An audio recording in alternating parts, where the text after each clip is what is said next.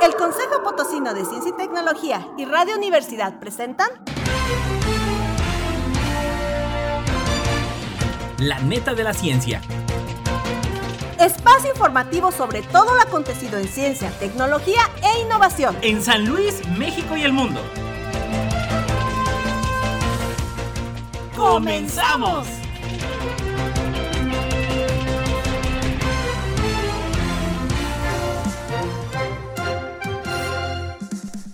¿Cómo le va? Bienvenido a la neta de la ciencia, una emisión más. El día de hoy tendremos una entrevista muy muy interesante si usted está buscando emprender y bueno, pues en la segunda mitad tendremos precisamente ese tema. Pero bueno, antes ya lo sabes, síganos a través de nuestras redes sociales en Twitter, Instagram y YouTube en arroba coposita, así como también en el TikTok.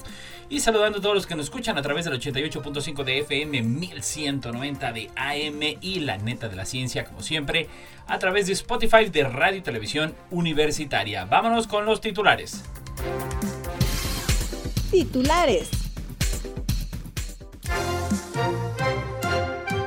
¿Cuál es la temperatura del centro de la Tierra? Alma y James Webb observan el protocúmulo de galaxias más distante. La marca que más autos vende en el mundo está desarrollando un vehículo lunar.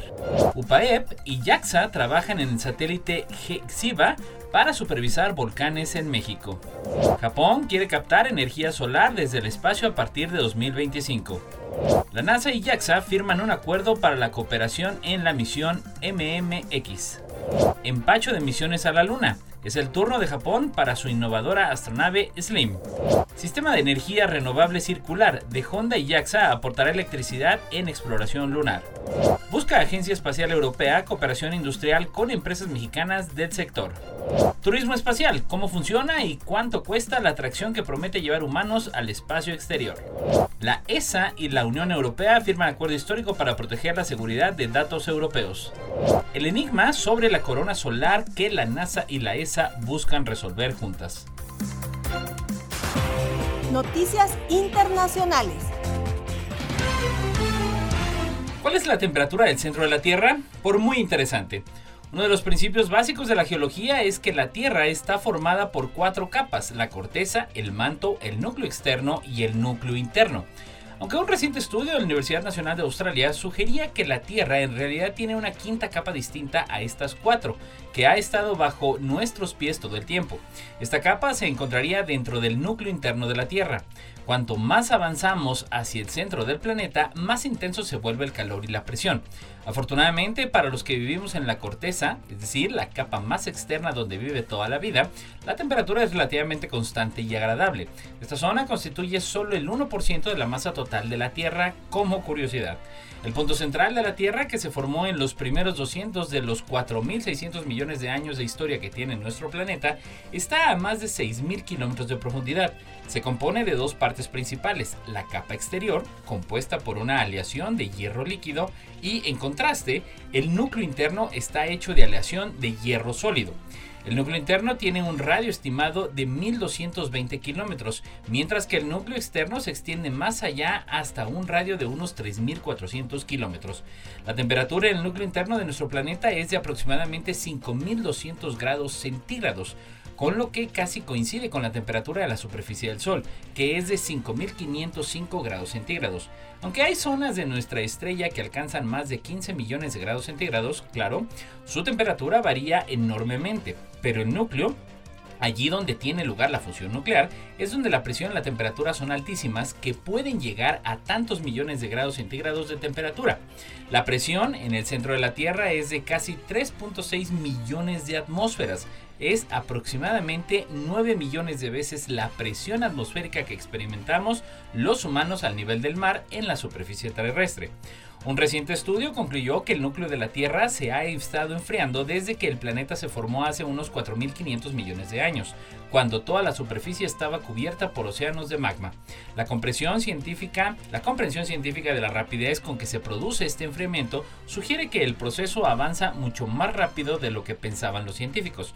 Un hallazgo que se suma a un cuerpo de investigación que respalda la idea de que la radiación juega un papel más importante en la extracción del calor del núcleo de la Tierra de lo que se suponía.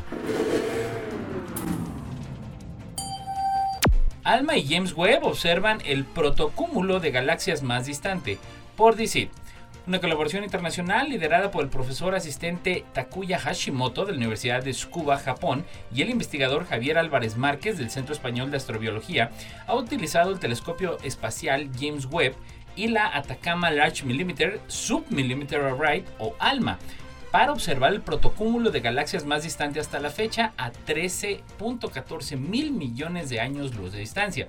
Esta recóndita observación ha revelado un denso núcleo metropolitano de este protocúmulo, lo que indica un crecimiento acelerado de la galaxia.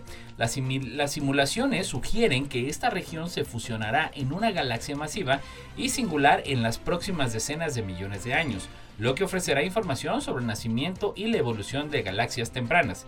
Estudiar cómo nacen y mueren las estrellas individuales en las galaxias, cómo nacen nuevas estrellas a partir de restos de estrellas viejas y cómo crecen las galaxias son temas importantes en astronomía, ya que proporcionan información sobre nuestras raíces en el universo. Los cúmulos de galaxias, una de las estructuras más importantes del universo, reúnen más de 100 galaxias unidas entre sí mediante una fuerza gravitacional mutua. Las observaciones de galaxias cercanas han demostrado que el crecimiento de estas depende de su entorno, en el sentido de que las poblaciones estelares maduras se ven comúnmente en regiones donde las galaxias están densamente reunidas.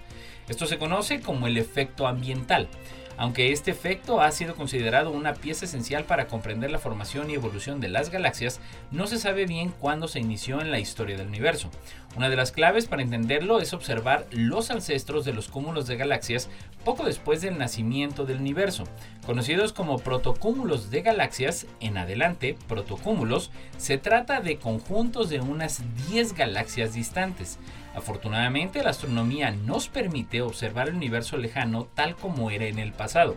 Por ejemplo, la luz de una galaxia a 13 mil millones de años luz tarda 13 mil millones de años luz en llegar a la Tierra, por lo que las observamos ahora con el aspecto que tenían hace 13 mil millones de años. Sin embargo, la luz que viaja a 13 mil millones de años luz se vuelve más débil, por lo que los telescopios que la observan deben tener alta sensibilidad y resolución espacial. El equipo de investigación observó por primera vez la región central de este protocúmulo utilizando el James Webb y utilizando el NIRSPEC, un instrumento que observa espectros en longitudes de onda que van desde el visible hasta el infrarrojo cercano. El equipo realizó observaciones de espectroscopía de campo integral que pueden adquirir simultáneamente espectros de todas las ubicaciones dentro del campo de visión. El equipo ha detectado con éxito luz ionizada de iones de oxígeno de cuatro galaxias en una región cuadrangular que mide 36.000 años luz de lado, lo que equivale a la mitad del radio de la Vía Láctea. Además, el equipo de investigación prestó atención a los datos del archivo de ALMA, que ya habían sido adquiridos para esta región. Los datos capturan las emisiones de radio de polvo cósmico en estas galaxias distantes. Como resultado de los análisis detectaron emisiones de polvo de tres de las cuatro galaxias. Esta es la primera detección de emisión de polvos de galaxias miembros de un protocúmulo tan atrás en el tiempo. La marca que más autos vende en el mundo está desarrollando un vehículo lunar, por SDP Noticias. Toyota está colaborando con la agencia japonesa de exploración aeroespacial JAXA, por sus siglas en inglés, en el desarrollo del Lunar Cruiser, el vehículo del programa Artemis de la NASA que busca hacer un viaje a la Luna. Se espera que esta exploración lunar programada para 2029 ayude a expandir el ámbito de exploración de las misiones espaciales tripuladas y no tripuladas. Así, el programa Artemis marca el primer paso en la nueva era de exploración humana. Junto con aliados comerciales e internacionales como la JAXA, la NASA espera establecer una presencia sostenible en la Luna para lanzar misiones a Marte. En el caso de Toyota está presente en este proyecto mediante el desarrollo conjunto de un vehículo lunar tripulado por la JAXA. Con este Lunar Cruiser, Toyota espera aplicar las tecnologías perfeccionadas utilizadas en las condiciones extremas de la Luna en la Tierra. Debido a las condiciones de la misión, se requiere mucho trabajo para que el vehículo sea un espacio cómodo, no solo un transporte fiable. Hay que tener en cuenta que la tripulación tendrá que vivir a bordo, en un espacio reducido, sobre la superficie monocromática de la Luna durante alrededor de un mes. Esto plantea básicamente dos retos. la gran fatiga mental que puede afectar a la eficiencia y motivación de trabajo de la tripulación y la dificultad de trazar un recorrido. Por lo tanto, las tecnologías que se incorporarán tendrán como objetivo ofrecer la mejor experiencia del usuario posible, un gran rendimiento de conducción y una capacidad todoterreno automatizada. Todas las tecnologías que Toyota está diseñando para las misiones del Lunar Cruiser son, entre otras, la prevención de vuelcos en la superficie ignota del satélite, la navegación con señal de radio, la generación de rutas seguras por las cuales circular, un control de la dirección intuitivo, asistencia a la conducción con una pantalla superpuesta y un diseño interior que traslade una sensación de amplitud con capacidad para una tripulación de entre 2 y 4 miembros. Asimismo, las lecciones aprendidas redundarán en beneficio de una conducción más segura sobre todo tipo de terreno, también en la Tierra. Otras posibilidades en cuanto a su aplicación podrían ser la exploración remota y automatizada de lugares donde se ha producido catástrofes o en transporte de mercancías en zonas peligrosas. UPAEP y JAXA trabajan en el satélite Yekipsa para supervisar volcanes en México por Telediario. La Universidad Popular Autónoma de Puebla se encuentra trabajando con la Agencia de Exploración Aeroespacial JAXA para la puesta en marcha del satélite. Yikbixa, que permite tener un mejor monitoreo de los volcanes activos de México como el Popocatépetl. Héctor Simón Vargas Martínez, responsable de los proyectos aeroespaciales de la UPAEP, señaló que dicho plan logró ser puesto en marcha después de ganar una convocatoria emitida por parte de la ONU y JAXA. Indicó que en la actualidad se encuentran en desarrollo de la primera etapa del satélite Yixiva, tendrá distintas variaciones, previendo que el prototipo pueda ser entregado el próximo año. Vargas Martínez refirió que con el satélite se busca tener un monitoreo constante de los volcanes activos del país, siendo el volcán Popocatépetl uno de los principales puntos de observación al ser uno de los que mayor actividad posee. El científico recordó que durante el pasado mes de mayo se registró una intensa actividad de Don Goyo, por lo que con los satélites de Yixiva se busca generar herramientas para prevenir a las poblaciones cercanas al coloso. En este sentido, Confió en que más adelante se puedan desarrollar satélites que permitan conocer de manera interna el comportamiento de los volcanes. Héctor Vargas destacó el impulso que ha tenido la industria espacial en el país, ya que como consecuencia de la estabilidad económica que se tiene, se está registrando la llegada de nuevas inversiones extranjeras en ese sector. Añadió que en un hecho importante es el desarrollo de la robótica móvil, toda vez que con ella se pueden lograr mejores avances dentro de los proyectos que se realicen. Japón quiere captar energía solar desde el espacio a partir de 2025, por Imer Noticias. La Agencia de Exploración Aeroespacial de Japón, JAXA por sus siglas en inglés, buscará recuperar energía del Sol directamente desde el espacio para enviarla de vuelta a la Tierra gracias a una pequeña granja de paneles solares.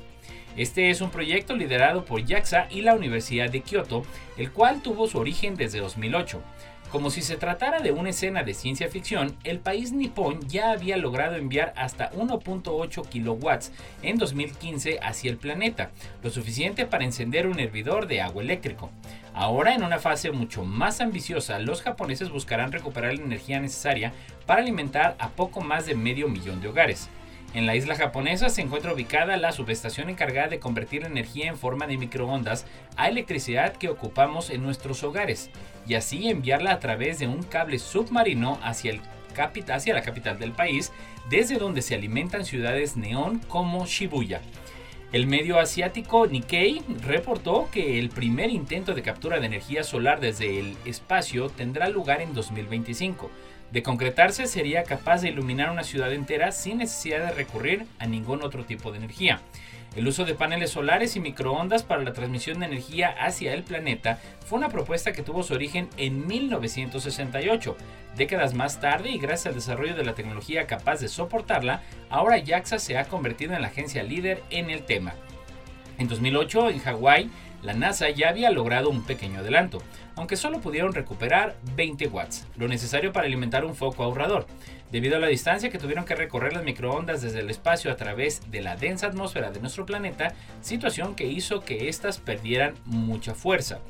Con el nuevo lanzamiento japonés, la constelación de paneles solares podría ser capaz de capturar hasta un gigawatt, lo que produce actualmente un reactor nuclear, y constituirse como la siguiente gran fuente de energía renovable ilimitada y disponible las 24 horas del día, sin importar si afuera llueve.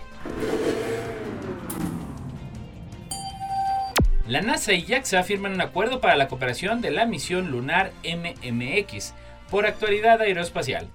El presidente de la JAXA, Yamakawa Hiroshi, y la administradora adjunta de la NASA, Pamela Melroy, firmaron en días pasados el Memorándum de Entendimiento MOU entre ambas agencias para la cooperación de la misión Martian Moons Explorations o MMX, con ocasión del simposio espacial que tuvo lugar en Colorado Springs. La NASA proporcionará a JAXA importantes cargas útiles científicas para la misión MMX, incluido MEGAIN, o mejor conocido como Mars Moon Exploration with Gamma Ray and Neutrons, y el Pneumatic Sample. Esta firma sigue al intercambio de notas firmados entre el gobierno japonés y el estadounidense en días pasados. Con la ayuda de socios internacionales como la NASA, la NASA, JAXA continuará todos los esfuerzos hacia una misión MMX exitosa. Empacho de misiones a la Luna. Es el turno de Japón con su innovadora astronave Slim por Atalaya. La expresión popular de que no hay dos sin tres se ha vuelto a hacer realidad en la recién resucitada exploración robótica de la Luna. El tercer envíete en poco más de 50 días al astro más próximo de la Tierra lo acaba de protagonizar la Agencia de Exploración Aeroespacial de Japón o JAXA. Ha tenido lugar mientras el módulo de superficie Big Ram y las seis ruedas del vehículo Pranyangan de la Agencia Espacial de India, la ISRO, permanecen sobre la superficie lunar y los restos de la plataforma rusa lunar Luna 25 están esparcidos entre el polvo y las rocas del suelo de Selene. Japón toma ahora el, el, relevo con su innovadora plataforma automática de nombre de Módulo de Descenso Inteligente para la Investigación Lunar o SLIM, acrónimo obviamente en inglés. Su despegue desde el Centro Espacial de Tanegashima en el cohete H-11A F-47, fabricado por Mitsubishi Heavy Industries, ha sido enviado en el pasado mes de septiembre por la parte de la hora de la península española en la 1.42, es decir, las 8.42 en, en Tokio. Estaba previsto que fuera el 28 de agosto, pero una meteorología adversa obligó a retrasar la fecha al director de lanzamientos de la Mitsubishi Heavy Industries, Tatsuro Tokunaga. La astronave de la JAXA no vuela directamente hacia nuestro satélite natural, con un peso máximo al despegue de tan solo 730 kilos, de los que más de 500 son de propelente. El motor de Slim debe minimizar su consumo y describir una larga trayectoria. El inconveniente es que va a tardar entre 3 y 4 meses en alcanzar la órbita lunar, donde permanecerá otros 30 días. Así es que el descenso final será entre finales del año y febrero de 2024, ha precisado el director del proyecto Slim, el profesor Shinichiro Sakai. Sistema de energía renovable circular de Honda y JAXA aportará electricidad en exploración lunar por Portal Automotriz. Honda anunció la firma de un contrato de investigación y desarrollo y más D con la Agencia de Exploración Espacial de Japón JAXA en relación con un sistema de energía renovable circular diseñado para suministrar electricidad y mantener la funcionalidad del espacio habitable y de diversos sistemas de los rovers o vehículos lunares. El sistema de energía renovable circular combina el sistema diferencial de electrólisis de agua a alta presión original de Honda y un sistema de pila de combustible que produce oxígeno, hidrógeno y electricidad de forma constante a partir de energía solar y agua. Cuando se usa en la superficie lunar, el sistema de electrólisis de agua a alta presión diferencial emplea la electricidad generada durante el día a partir de la energía solar y electroliza el agua para producir oxígeno e hidrógeno, que se almacenan en depósitos. Durante la noche, el sistema de pilas de combustible emplea el oxígeno y el hidrógeno almacenados para generar energía, que se suministra al espacio habitable para el consumo humano. El sistema de electrólisis de agua a alta presión diferencial de Honda es compacto porque no requiere un compresor. Componente de los sistemas tradicionales que necesitan para comprimir el hidrógeno. Además, el sistema de energía renovable circular tiene una densidad de energía gavimétrica superior a la de una batería secundaria, por lo que se requiere una masa menor de una batería secundaria para almacenar la misma cantidad de energía. Busca Agencia Espacial Europea cooperación industrial con empresas mexicanas del sector. Por Diario Portal. La Secretaría de Infraestructura, Comunicaciones y Transportes, la SIC, a través de la Agencia Espacial Mexicana, informó que la SM 4 Space, organizada, una organización europea de empresas que trabajan directamente con la Agencia Espacial Europea, realiza una gira de trabajo por México, a fin de articular una agenda de cooperación industrial con empresas nacionales.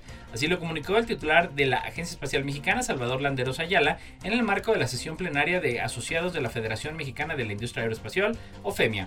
Con esta articulación, SME for Space podrá coordinar y apoyar a organizaciones y empresas mexicanas del sector espacial para facilitar el acceso a la ESA y los programas que ofrece, que ofrecen la Unión Europea, así como aprovechar el actual auge del nearshoring para instalar empresas, en este caso europeas, en México.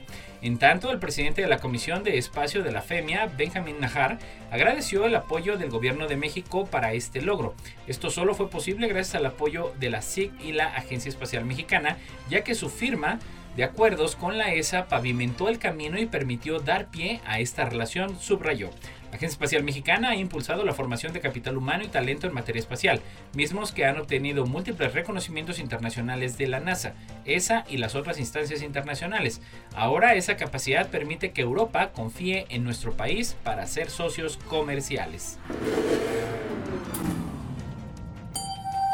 Turismo espacial. ¿Cómo funciona y cuánto cuesta la atracción que promete llevar humanos al espacio exterior? Por National Geographic. Hacia principios de septiembre de 2023, los restos fosilizados de dos antiguos ancestros humanos, Australopithecus sediva y Homo naledi, se lanzaron hacia un vuelo suborbital junto con un grupo de astronautas en una nave espacial comercial. Señala en un artículo de National Geographic US titulado Why This Company Sent Ancient Humans Fossils into Space, es decir, por qué esta empresa envió fósiles antiguos humanos al espacio. En esta ocasión, los ancestros humanos que vivieron hace más de 100.000 años fueron enviados a bordo de la nave como un homenaje a la sed de exploración de la larga data de la humanidad, dice el artículo. Fue la primera vez que el fósil de un ancestro humano estuvo fuera de la Tierra. Junto a ellos viajaron tres astronautas privados, dos pilotos y un instructor. La empresa en cuestión, Virgin Galactic, planea impulsar el comercio de vuelos turísticos hacia el espacio exterior. Este viaje se suma a un total de tres expediciones ya realizadas por la compañía. Las naves eh, BBS Unity, última tecnología utilizada por Virgin Galactic, son impulsadas a los límites de la Tierra a una altura de 91.044 de 91.44 kilómetros sobre la superficie terrestre. La ESA y la Unión Europea firman acuerdo histórico para proteger la seguridad de datos europeos por actualidad espacial. En, un mundo cada vez más digitalizado, la seguridad cibernética se ha convertido en una preocupación primordial. La interrupción de suministros esenciales como la energía, el agua y la información crítica debido a ciberataques representa una amenaza significativa para la sociedad. En respuesta a este desafío, la Agencia Espacial Europea y la Comisión Europea han dado un paso crucial al firmar un acuerdo que utilizan el espacio como un aliado para garantizar la seguridad de la información. Este acuerdo estratégico contempla la creación de una constelación de satélites respaldado por una infraestructura de transmisión terrestre, que servirán como un recurso fundamental tanto para gobiernos como para empresas en toda Europa. Denominado IRIS-2, cuyo acrónimo significa Infraestructura para la Resiliencia, Interconectividad y Seguridad por Satélite, este sistema se erige como un pilar de autonomía digital y un activo estratégico para la Unión Europea. Y finalmente le comento el enigma sobre la corona solar de la NASA y la ESA que buscan resolver juntas. Por White. La superficie fulgurante del Sol está llena de un gas como carga eléctrica extremadamente caliente llamado plasma. La temperatura en el borde de este horno cósmico es de unos 5000 grados centígrados, pero el verdadero enigma es el siguiente. De algún modo, la atmósfera solar que rodea la superficie como un halo es 150 veces más caliente. Y hasta ahora, bueno, pues el año pasado la sonda solar Orbiter se lanzó en picada para obtener este primer plano. Y bueno, pues ya estamos llegando a la mitad de la neta de la ciencia. No se vaya, regresamos con una gran entrevista, no se la pierda.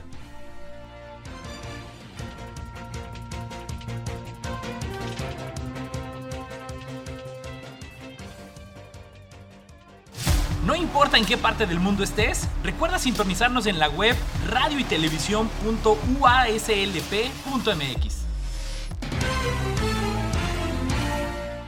De vuelta aquí en la neta de la ciencia, ya lo sabes, síganos a través de las redes sociales en arroba coposit, en Facebook, Twitter, Instagram y ya lo sabe, también en TikTok ya puede encontrar las netas de la ciencia de ciencia, tecnología e innovación aquí del estado de San Luis Potosí. Todas las emisiones de la neta de la ciencia ya lo sabe a través del Spotify de radio y televisión universitaria.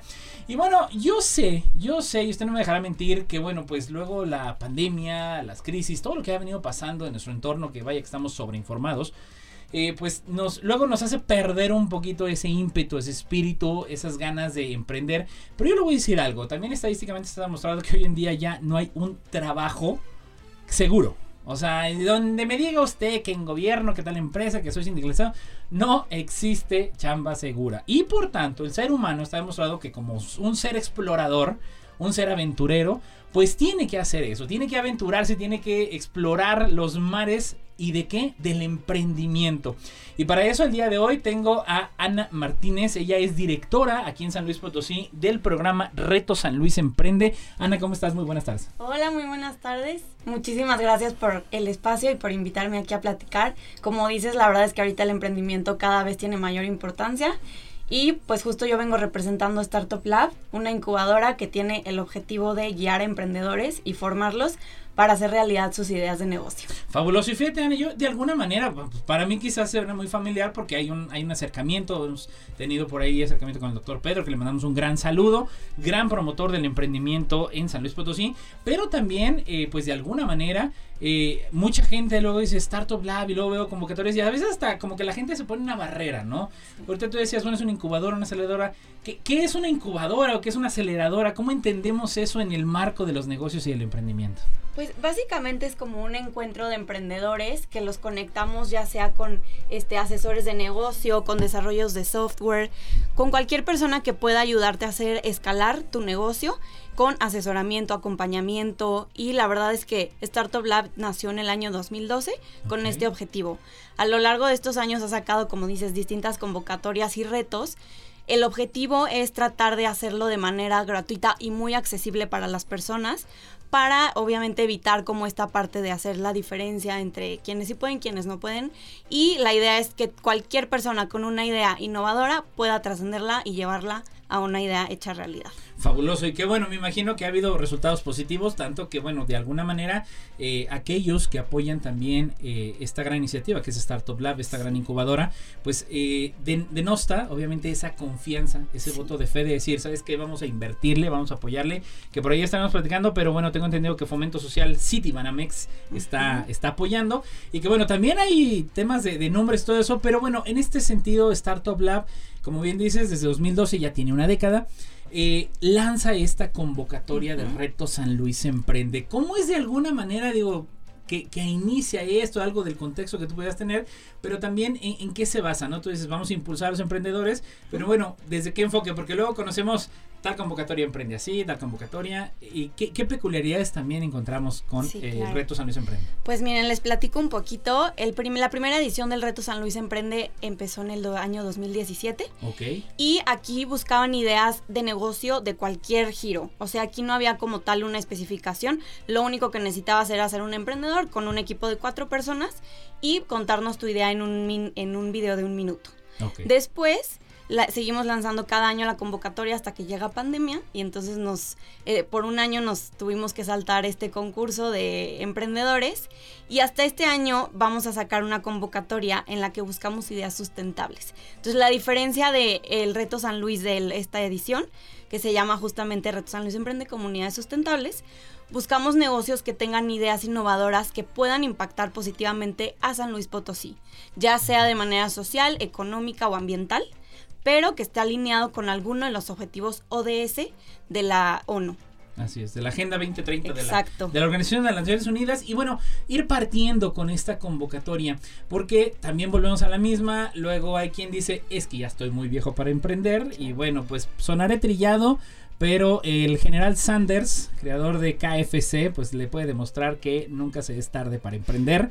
Eh, y otros mexicanos que definitivamente yo conozco, uno de ellos es mi padre, que finalmente después de muchos años de empresario, pues está impulsando también negocios de emprendimiento, emprendimientos y eso está funcionando. Entonces, eh, ¿quiénes pueden participar, Ana? Vamos, si está limitado, obviamente, me imagino, mayores de edad. Y también, luego, pues dicen, ah, en la capital, ah, en zona metropolitana. Digo, esto también me imagino está abierto pues para gente del interior del estado, pero que se circunscriba a San Luis sobre todo, ¿no? Sí, sí, claro. La convocatoria está abierta para personas de 18 años en adelante, este, que residan o sean originarios del estado de San Luis Potosí. Entonces, el único requisito son estos tres y tienen que tener un equipo de mínimo tres personas. Son Ah, los únicos requisitos que estamos pidiendo. Entonces, la verdad es que como dices, para cualquier persona que tenga mayor de 18 años, no importa si ya te sientes grande para emprender, nunca es tarde. Y esta convocatoria tiene muy pocos requisitos. Perfecto. Y bueno, me imagino, pues obviamente aquellos que luego queremos emprender, pues generalmente estamos en la chamba y todo, este, porque luego también dependiendo de la edad dices, híjole, pues yo quiero emprender, pero traigo mi familia y todo. Y bueno, yo estaba viendo por aquí, precisamente en la, en la parte de la convocatoria del reto San Luis Emprende, para quienes se van conectando, estamos con Ana Martínez, ella es directora del programa aquí en San Luis Potosí, de esta gran convocatoria que ya ha impulsado desde 2017 Startup Lab México, y que bueno, también habla de, eh, ha- habla de dos temas en los objetivos específicos que estoy checando por aquí, Ana, que es creación de empresas sociales y fomento de emprendimiento social más o menos un poquito de, de- de diferenciación, ¿no? De decir, bueno, yo soy emprendido, emprendedor, pero no soy emprendedor social. ¿Qué pudiéramos, desde tu perspectiva, cómo entendemos esta parte de ser emprendedor social o de impacto social? ¿Cómo más o menos se lleva eso? ¿O cómo diferenciamos una empresa social, no? Más o menos, ¿no? Que es, es el impacto, ¿no? Que imagino que están buscando aquí.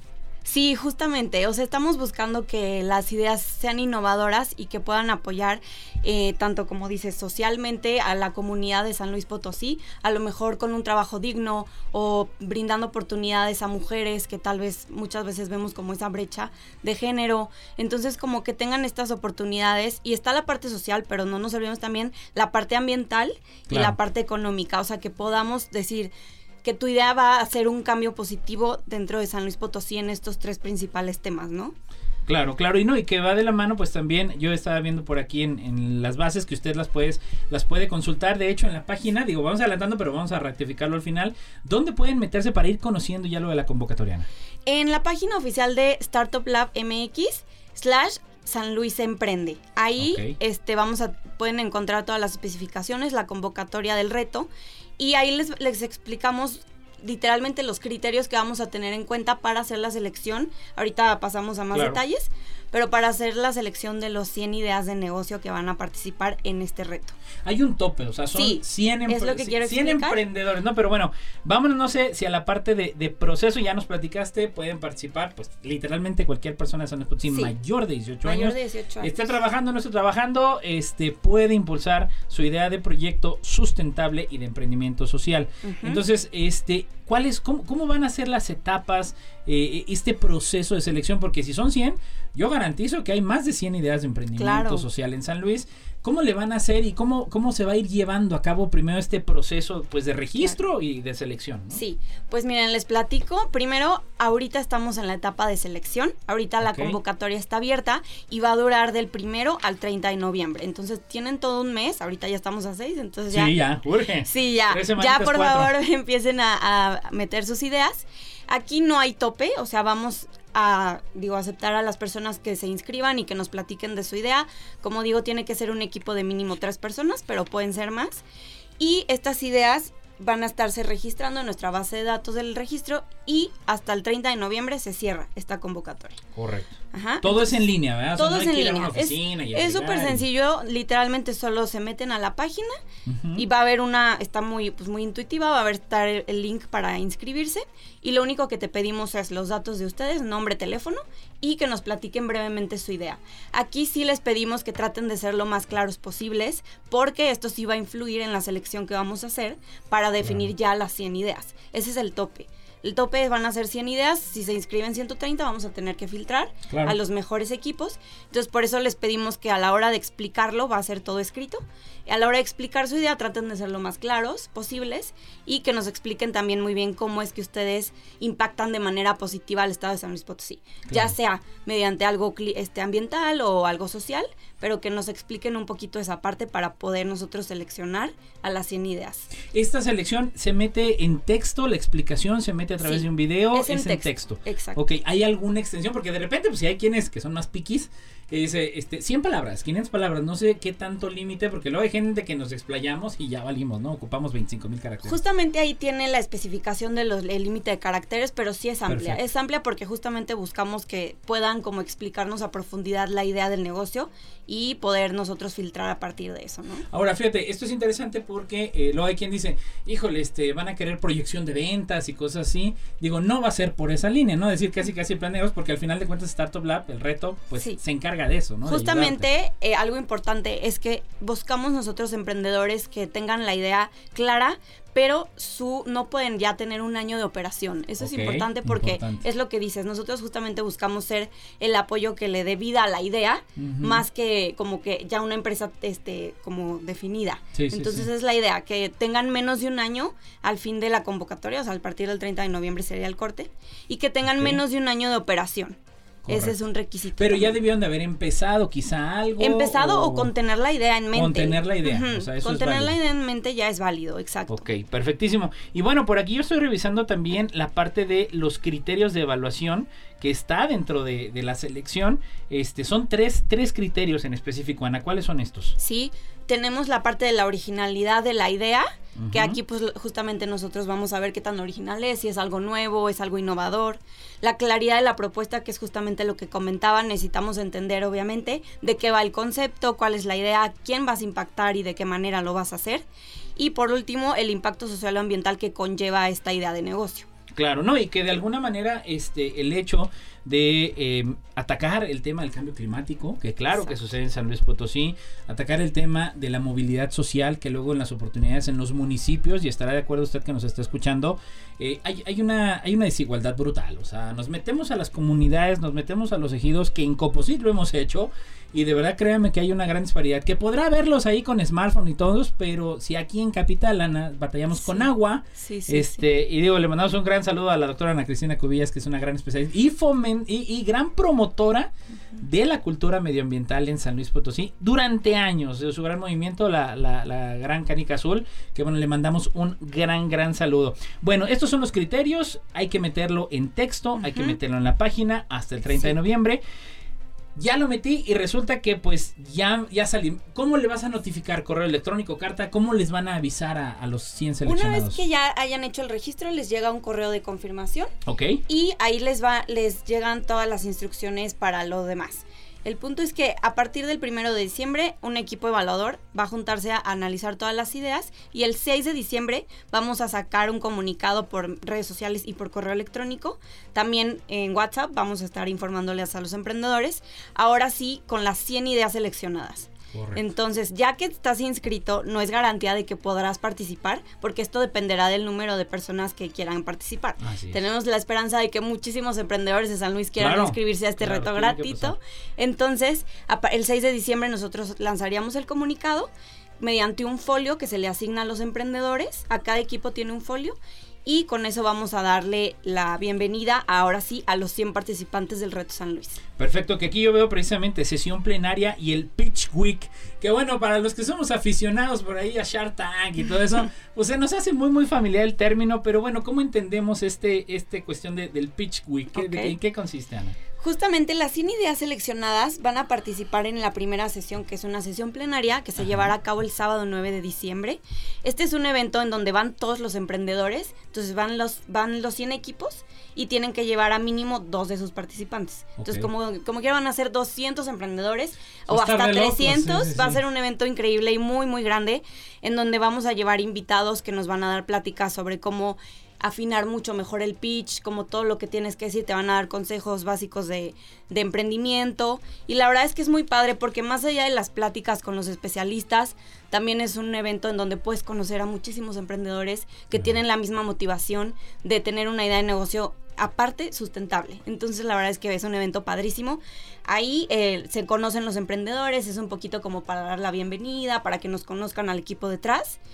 Y después de la sesión plenaria es el Pitch Week, que aquí es toda una semana completa en donde dividimos a los emprendedores para que puedan eh, pitchar su idea de negocio mediante un jurado que los va a estar calificando para poder después pasar a la siguiente fase. Ok, hay eliminatorias. en Hay el eliminatorias, proceso, sí, claro. Sí, sí, sí.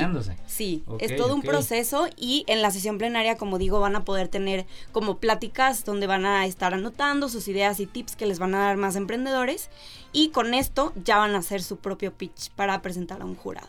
Y esta Estos es la son Pitch los Week. primeros 100, ¿no? O sea, al Sí. final de cuentas, que ya ganaron, porque al final del día, Exacto. si te llevas un contacto, un conecte, pues que de la Secretaría de Sí. Desarrollo Económico, del CIFIDE, de cualquiera de las instituciones que también, este, pues promueven esta parte del emprendimiento, ya la hicieron. Sí, ¿no? Ya cuando la haces hicieron. muchísimo networking, es padrísimo. Exacto, exacto. O sea, toda la parte de networking es fundamental. Luego entramos, por ahí yo veo en la, en la convocatoria, bueno, esta parte del bootcamp, que digo, yo luego luego el, el, el campo de, de, de, de botas, ¿no? Pero bueno, esto ya es un término muy eh, mexicanizado, ¿no? Sí. Eh, ¿Este en qué va a consistir? Que veo que como que ya se redujeron ahí los participantes. Justamente para entrar al bootcamp es porque tú ya fuiste seleccionado como uno de los 40 ideas más innovadoras del reto. De los 100 Entonces, se baja a exacto, 40. Exacto. En el Pitch Week es donde los 100 van a presentar su idea. Entonces, como van a ser una semana completa, los vamos a dividir y les vamos a ir asignando un día. Entonces, to- los 100 proyectos presentan su pitch y de estos 100, solo 40 pasan al bootcamp. ¿En qué consiste el bootcamp? Aquí ya va a ser un entrenamiento intensivo y personalizado de seis sesiones de cuatro horas cada una, en donde se igual va a haber muchísimos mentores súper este, capacitados para estarles explicando igual como afianzar un poquito mejor su modelo de negocio, este, alinearlos un poco más a esta parte de impactar directamente en los objetivos ODS. Muchas veces no lo tenemos claro, entonces justamente va a haber mentores que son este, muy especializados en este tema y hace cuenta que son como clases, clases para emprendedores gratuitas, porque al final todo esto no Sí, tiene pero ya lleva enfoque, ¿no? Los Ajá. instructores ya saben qué proyectos hay, ya los van sí, llevando. ya, ya es mucho más personalizado. Por Claro. eso también solo podemos ofrecerlo para 40 Claro, si claro. no sería una locura. Pero ya con esto, hace cuenta, ya estás en clases intensivas y después ya pasamos a la fase del Demo Day, que ahorita lo explico a Ok, profundidad. perfectísimo. Y que bueno, por aquí yo estoy viendo el bootcamp, pues ya lo ya va a ser entre el 29 de enero al 9 de marzo, o sea, ya es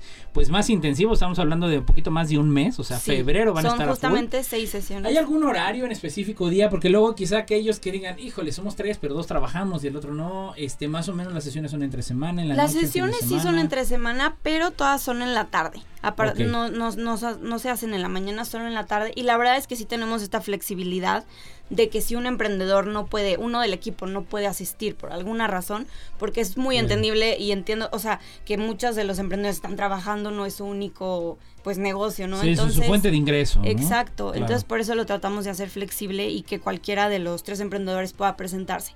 Las fechas y los horarios ya vendrán eh, un poco más específicos ah, conforme vaya avanzando el programa. Claro, ya les van a ir diciendo Sí, día, hora, lugar, sí, claro, y todo, ajá. ¿no? Pero bueno, ya están dentro y esto demuestra cómo sí se puede emprender, pero la gran diferencia es ir guiado a no ir guiado, a veces el instinto nos puede fallar.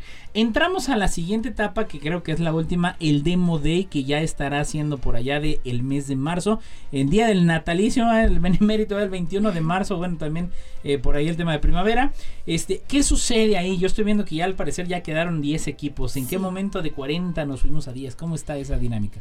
Durante la, el Demo Day, que son como pues clases intensivas, aquí los emprendedores también van a estar haciendo tareas y entregables. Entonces todo esto se va a ir calificando. Entonces hace cuenta que es como volver un poco a retomar las clases y Sí, tareas. es como escuela. Exacto. De emprendimiento. De emprendimiento. Entonces está padrísimo.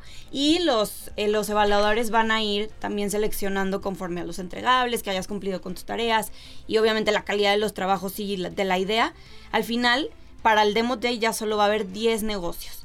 Entonces, esto se va a ir, esto se va a ir, se van a ir descalificando conforme pasa el el bootcamp, bootcamp. Exacto. Ahí van o a la Sí, siguiente eliminación. Sí, se van eliminando. O sea, va a haber criterios de entregables y de todo, pero ya va a ser una también una, un filtro importante porque al Demo Day solo llegan 10 equipos. Ok, ok, interesante. Y digo, me imagino que ya el nivel de exigencia ya es más alto, ¿no? Eh, ¿Qué Sí, presentan claro. ahí? ¿Es un PowerPoint? Este, ¿Llevan un prototipo ya? ¿Qué, qué se les demanda que deban de presentar ya? En el Demo Day, aquí ya son 10 equipos que van a presentar su idea ante este fondos de financiamiento, emprendedores y jueces, quienes van a determinar quiénes son los ganadores, pero estos 10 equipos tienen que presentar su idea en un máximo de 5 minutos con una presentación de apoyo, no prototipo nada, solamente pues pichar su idea, su modelo de negocio. La presentación tiene que tener no más de 10 diapositivas. Esto es muy breve, es casi como un Sí, elevator pitch. es un pitch. o Sí, sea, es un sí, pitch sí, muy al breve. final del día. Ajá, al final del día es, el, es un pitch, es la idea. La verdad es que para este día los emprendedores ya van a haber tenido muchísimas clases que los van a orientar a poder justamente hacer un pitch mucho más atractivo para los jueces, ¿no? Entonces, Claro. Ustedes no se preocupen, aquí van a tener muchísimo asesoramiento para justamente llegar a esto. Y este día se van a escoger ahora sí a los ganadores. Es importante que sepan que ya estando en el Demo Day, todos, todos van a recibir un premio. Porque justamente hay premio para 10 equipos. Ah, Ok, Entonces, ok. A ver, sí. hablemos de los premios, que es luego lo rico, la carnita, luego de estas convocatorias, ¿no? ¿Cómo va a estar el tema de los premios, Ana? Pues mira, van a haber 10 ganadores. Ok. Del equipo 1 al 3, o sea, el ganador y hasta el tercer lugar, van a recibir hasta 100 mil pesos en premio. Wow. Pero esto van a ser 50 mil pesos que pueden utilizar para financiar su negocio, o sea, 50 mil pesos libres en efectivo. Y los otros 50 mil van a ser en capital semilla, que incluye la página web de tu negocio, te incluye este Una lap. una laptop. El manual de marca y por aquí estoy viendo campañas de marketing digital. Sí, entonces, de cuenta que se divide en capital semilla y en capital libre para tu negocio. Estos son los primeros, hasta el, hasta el tercer lugar. Y para los del cuarto al décimo lugar, el premio es igual capital semilla de 50 mil pesos en especie, que igual incluye el desarrollo del sitio web, una laptop y un manual de marca con pan- campañas de marketing digital. Ya que, bueno, finalmente a veces con eso lo haces. Sí. O sea, ya iniciando tu página, ya empezando, eh, eh, estando en redes sociales, hacer todo lo de lo de community manager, también lo de SEO, este, bueno, pues obviamente ya te permite adentrarte, ¿no? Y eso es fabuloso. Ahora, este, ahí acaban, digo, los 10 y luego ya se hace la premiación, se aguantan y todo, digo, me imagino que van a explicar obviamente toda esa logística, pero eh, lo que comentas de capital de trabajo, digo, puedo hacer la contratación de personal, oye, Sí. ¿sabes qué? Necesito un informático, necesito un diseñador, porque pues, sí, eres muy emprendedor, pero no tienes a veces esas herramientas de diseño, de programación, eso, en eso puedes utilizar Claro. esos 50 mil pesos, Sí. ¿no? O sea, No, y también es importante que sepan, o sea, va a haber ahí personas que pueden pueden este apostar por su emprendimiento y ellos mismos invertir en el negocio. O sea, al final de cuentas también va a haber este fondos de inversionistas que van a estar escuchando la idea. Entonces, esto también es mucho de conexiones, es mucho de conexiones de seguir aprendiendo y en- adentrarte en esta cultura del emprendimiento con expertos. Entonces, más allá digo, los premios claro que están increíbles, pero Claro, también claro. es todo lo que puedes tú aprender de las sesiones que vas a tener, de los mentores, de más emprendedores, porque al final muchas veces la mejor manera de aprender es con los demás emprendedores, ¿no? Con gente que tiene claro. la misma visión que tú, que tiene las mismas ganas y la misma motivación. Fabuloso. ¿Dónde, ¿Dónde nos metemos? Ya me habías dicho hace ratito la página, pero para quienes se van conectando, redes sociales, ¿en qué páginas web? ¿En qué? ¿Dónde? Facebook, Twitter, Instagram. ¿Dónde encontramos el reto San Luis Emprende? Toda la convocatoria y todos los términos. Sí, pues la página web es en startuplab.mx-san Luis Emprende, que es el programa, pero ustedes pueden ingresar a startuplab.mx y ahí ya los va a guiar, va a haber un apartado de programas. Perfecto. Y entonces este es el reto San Luis Emprende, comunidades sustentables. También tenemos nuestras propias redes sociales, Instagram y Facebook. Nos llamamos igual Reto San Luis Emprende y tenemos aparte la de Startup Lab. Pero esta la manejamos de que diferentes perfiles. Claro. En los dos vamos a estar publicando noticias del reto y toda la información más detallada. Perfecto. Dentro de la página pueden encontrar la convocatoria y el link para inscribir su idea. Fabuloso. Y bueno, como siempre, nuestro mayor reconocimiento, Ana, este, por este, este empuje que están dando este liderazgo del doctor Pedro. Y que bueno, pues también reconocer que eh, instituciones como Fomento Social Banamex se suma con Startup Lab MX para impulsar a los jóvenes. No le tenga miedo. Y bueno, pues Ana, yo te quiero agradecer infinitamente. Esto, recordamos, 30 de noviembre se cierra. 30 de noviembre, fecha límite. totalmente gratis gracias al apoyo de Citibanamex. Fabuloso, fabuloso. Ana, un gusto que hayas con nosotros. Muchísimas gracias por la invitación y los esperamos. De verdad, anímense y súmense a esta oportunidad que les estamos brindando a todos los emprendedores. Claro que sí, y bueno, usted que nos escuchó ya lo sabe, cada jueves en punto de las 11 de la mañana, la neta de la ciencia, gracias a Lalo Carrillo en los controles, nos escuchamos en la próxima semana. Esto fue...